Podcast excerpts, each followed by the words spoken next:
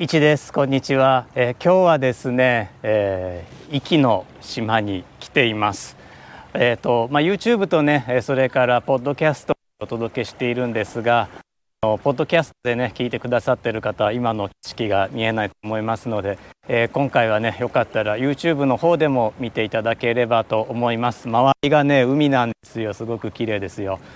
でえー、っとですね、まあ、YouTube ポッドキャストこちらの方ね再開させていただいてえー、先週なんですが先週お届けする予定だったんですが、まあ、イベントをね、えー、主催していて、えー、収録の時間が取れなかったので、えー、今回、まあ、2回分、まあ、何の2回かっていうと、まあ、僕があの毎週メールでお送りしている STEAM ニュースというねニュースレターの振り返り2回分をねここでお届けしようと思っています。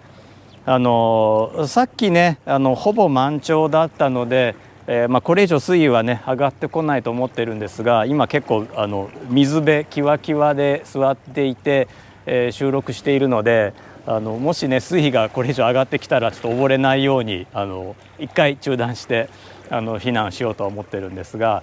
あとね僕よくねあの水に落っこちるので今回もね落ちないように落ちないようにというか、まあ、収録中は落ちないんでしょうけどもね収録終わった後になんかジャボンってね落ちたりとかあするかもしれないのでそれも気をつけようかなと思ってます。カメラ少しね離れた場所に置かせてもらっているので、まあ、万が一海に落ちたらその様子までね、えー、収録はできると思うんですが、まあ、それはなんかね NG 集かなんかになってしまうので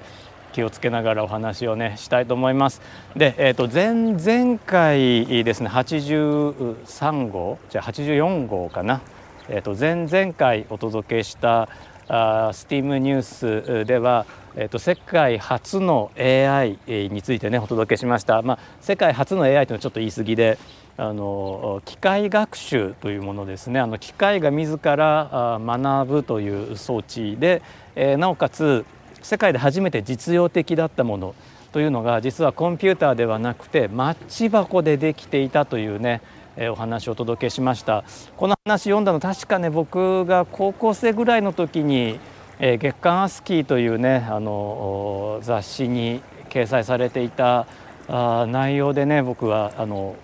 おぼろげながら記憶していてで、えー、ニュースレター書くにあたって再びね文献を調べて、えー、書かせていただいたんですがいろいろね、まあ、なぜそれを取り上げたかというのいろいろあの理由があります。一つはね映画「ウォーゲーム」という、まあ、1984年のアメリカ映画なんですが、えーまあ、ちょうどね1984年といえばあのソ連ですね。今のロシア。ソ連とアメリカの、まあ、冷戦が続いていた時代でえー、アメリカ軍があそのコンピューターで、えー、核兵器を管理しているという設定だったんです、まあ、現在でもねあの核兵器のね、まあ、最初最,、まあ、最最最初なんていうの？最後あの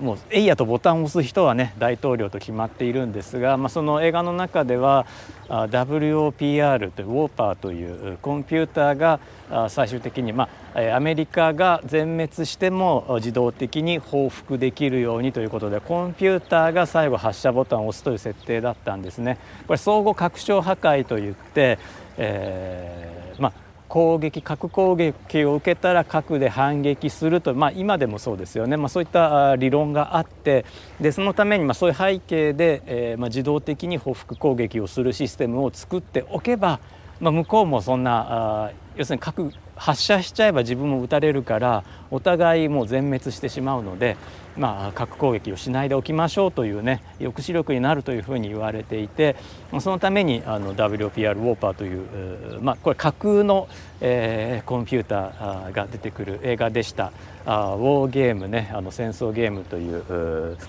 意味ですが。で、えー、そのウォーゲーム、まあ、すごくいい映画で僕はねそのラジオドラマで NHK だったと思うんですけどもねラジオドラマで、えー、知ったんですがあウォーゲームの中で、えー、最終的にねあのソ連側の核攻撃を誤検知するんですね。あ自分たちアメリカはソ連から攻撃を受けてると検知するんですね。これ実際に誤検知っていうのは逆、えー、ソ連側がアメリカから核攻撃を受けてると誤検知した例が過去にあるのでこれは口頭向けの話ではないですね。あの何度かねあの核戦争一歩手前まで人類は行ってるんです。で、えーまあ、その映画「ウォーゲーム」の中ではアメリカ側が核攻撃を誤検知して反撃まあ、ウォーパーとしてはま反撃をしようとするでアメリカ大統領はこれまあ誤検知かもしれないからちょっと待てと言うんですがで実際誤検知だったということは分かるんですがウォーパーが反撃を止めようとしないという設定なんですね。でそのウォーパーの開発者のコンピューターサイエンティストそれからま高校生ハッカーたちがそのウォーパーの暴走を止めようとするというストーリーなんですがその中で、えー、三目並べマルペケゲームですね。マルペケゲームが重要な役割を果たすんです。ご存知の通りマルペケゲームって必勝法がないんですよね。僕ね中学生ぐらいまでマルペケゲームの必勝法ないかと思ってめちゃくちゃ研究したことがあるんですよ。で一瞬ねこれ必勝法見つけたかと思ったこともあったんですけどやっぱりねマルペケゲームはね必勝法がなかったんですよ。で、えー、そのウォーゲームの中でそのウォーパーに学習させるんですね。その戦争っていうのは手を、まあ、相互拡張破壊の時代ですから先手を打つと負けるわけです。で、えー、動かすと負ける、まあ、手を動かすあの手を動かすというか、まあ、一手打つとことを、まあ、チェスではムーブと言いますがその、えー、最初のムーブを起こすことで、えー、戦争には負けてしまうゲームだというそういうゲームがあるということをウォーパー学習して、えー、核戦争の危機を回避するというストーリーなんですが、まあ、これあの孫子ですね、まあ、あの英語ではアート・オブ・ウォーですけれども孫子の、まあ、戦わずして勝つみたいな本当にあのうまい勝ち方というのは戦わなくて戦わずして勝つことで戦って勝つのはちょっとランクが落ちるみたいなね、えー、言葉があるんですがまあ、それの影響も受けてるんじゃないかなと思って、まあ、僕はすごい記憶に残ってたんですね。でそのマルペケゲームを、えー、初めて機械学習で人間と対等に戦えるようになったのがマッチ箱で作られたコンピューター、まあ、コンピューターと呼ぶべきなのかどうか分かんないです、まあ、AI と呼ぶべきかどうかも分からないです。そのメナスというシステムですね。メナスというシステム。詳しくはねニュースレターの84号を見ていただきたいんですがあのなんとねマッチ箱の中にビーズが入っていてこの一手動かすのというのがこう色付きビーズに対応していてこの色が出たらこのマッチ箱に対応する局面にしなさいと。でえマルペケゲームがこの局面だったらこのマッチ箱からビーズを1個取り出しなさいと。いうようなシステムでうまくいけばビーズ同じ色のビーズを追加する。失敗すればそのビーズを取り上げるというふうにアメとムチ戦略で機械を学習させるというもの。